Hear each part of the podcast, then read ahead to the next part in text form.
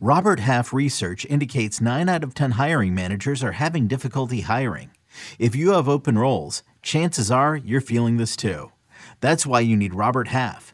Our specialized recruiting professionals engage with our proprietary AI to connect businesses of all sizes with highly skilled talent in finance and accounting, technology, marketing and creative, legal, and administrative and customer support. At Robert Half, we know talent. Visit RobertHalf.com today. Let's talk about some sleeper candidates next on Fantasy Baseball Today in 5. Welcome into FBT in 5. As always, make sure to follow and stream us on Spotify. Today is Thursday, March 10th. I am Frank Stampfl, joined by Scott White. And let's start with your favorite sleeper this season, Scotty. Who you got? I'm going to say Kyle Hendricks. He's kind of representative of that entire forgotten ace trio that also includes Carlos Carrasco and Zack Greinke. I like them all because you know, for the better part of the last decade, they've been consistently drafted among the top 20, top 25 starting pitchers, and they have one bad year, and everybody just buries them. I mean, they're barely being drafted in standard 12 team leagues, so there's no risk at all to taking them. And when you look at uh, you know what went wrong for them last year it wasn't velocity in, in the case of any of the three. They, they maintained the same velocity velocity. So I, I don't i don't think it's an obvious example of decline in any of those cases. Hendricks is the youngest of the three so it's hardest to make the decline case for him. And i think what specifically happened with him is you know as a guy who throws 88 miles per hour typically he relies so much on command.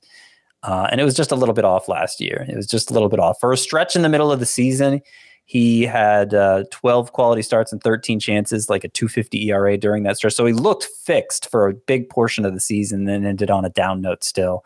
I think Kyle Hendricks is still in there, the guy with like a three ERA over the past seven years, and, and we'll happily take him as late as he goes.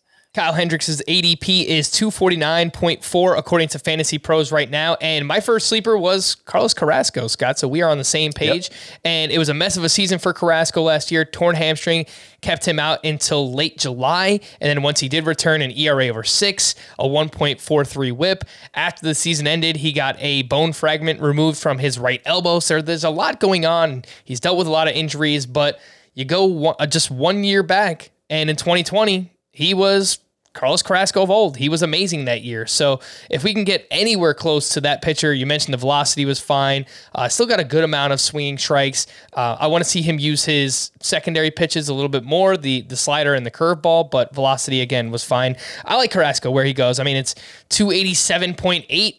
Take a shot on him if he's hurt or doesn't come through the first month and you drop him, and and there's that. Uh, who is your second favorite sleeper this up this upcoming season? I don't know that he's my second favorite. I haven't ranked them all, but I'm going to go with Jorge Soler here, who uh, he it, the overall numbers don't look great, but from his final week with the Royals through the end of the season, he hit 277 with 18 home runs and a 936 OPS. That's a 49 homer pace. And that's coming from a guy who hit 48 home runs in 2019 and looked like a guy who hit 48 home runs in 20, uh, 2019 because the exit velocity was elite, the hard hit rate was elite. It was clearly the profile of a guy who should be one of the game's best power hitters. And he's basically maintained that in the years since, including last year when there was also a sharp drop in strikeout rate 23.6% strikeout rate. That's Kris Bryant like from Jorge Soler. So it seemed inevitable, given the exit velocity, given the strikeout rate, that he was going to come roaring back at some point. It happened uh, over that stretch to end the season. And I think it could carry over into next year where he gets back to that 2019 level of production. I will take your free agent outfielder who formerly f- played for the Braves and raise you a current free agent outfielder who formerly played for the Braves, and that is Eddie Rosario. The ADP is 201, and from 2018 through 2020, Eddie Rosario finished as the 53rd overall player in Roto or better. 53rd or better, his ADP is outside the top 200. I don't know that he's going to get get back to that level per se, but started off slow last year, dealt with an abdominal strain. Once he was traded to the Braves, his final 33 games with the team, 271, seven homers, two steals, a 903 OPS, carried that into the postseason, makes a lot of contact, puts the ball in the air. I'm thinking we can get 25 plus home runs, you know, chip in six to eight steals, solid batting average as well. Eddie Rosario just seems criminally undervalued right now, going outside the top 200. Scott, give me one more sleeper here. One more sleeper. I'm going to go with the Twins' third base prospect, Jose Miranda, cousin of Lin Manuel Miranda. That's for real, by the way. Uh, between double and triple A last year, he hit 344 with 30 homers and 973 OPS. And by the way, a 12.5% strikeout rate. I mean, this guy's bat is unbelievable. Glove is a big question mark, but I feel like as 23 year old who's already mastered AAA, he'll be up soon, if not right away. And it may be like a super utility role, part time DH role at first, but the, the production is going to be so great.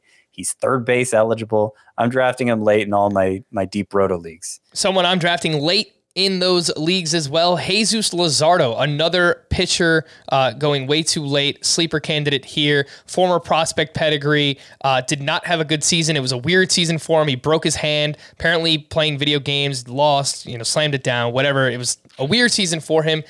I still think that there's talent there. The secondary stuff is really good. He's got to work on the fastball. It's something he's acknowledged already in the offseason. And the Marlins have done a really good job developing starting pitchers. So uh, it would not surprise me one bit if Jesus Luzardo turns into this year's version version of Lucas Giolito from a couple of years back. You heard it here first. For more extensive fantasy baseball coverage, listen to the Fantasy Baseball Today podcast on Spotify, Apple Podcast, Stitcher, your smart speakers, or anywhere else podcasts are found. And thanks for listening to Fantasy Baseball Today in 5. We'll be back again tomorrow morning.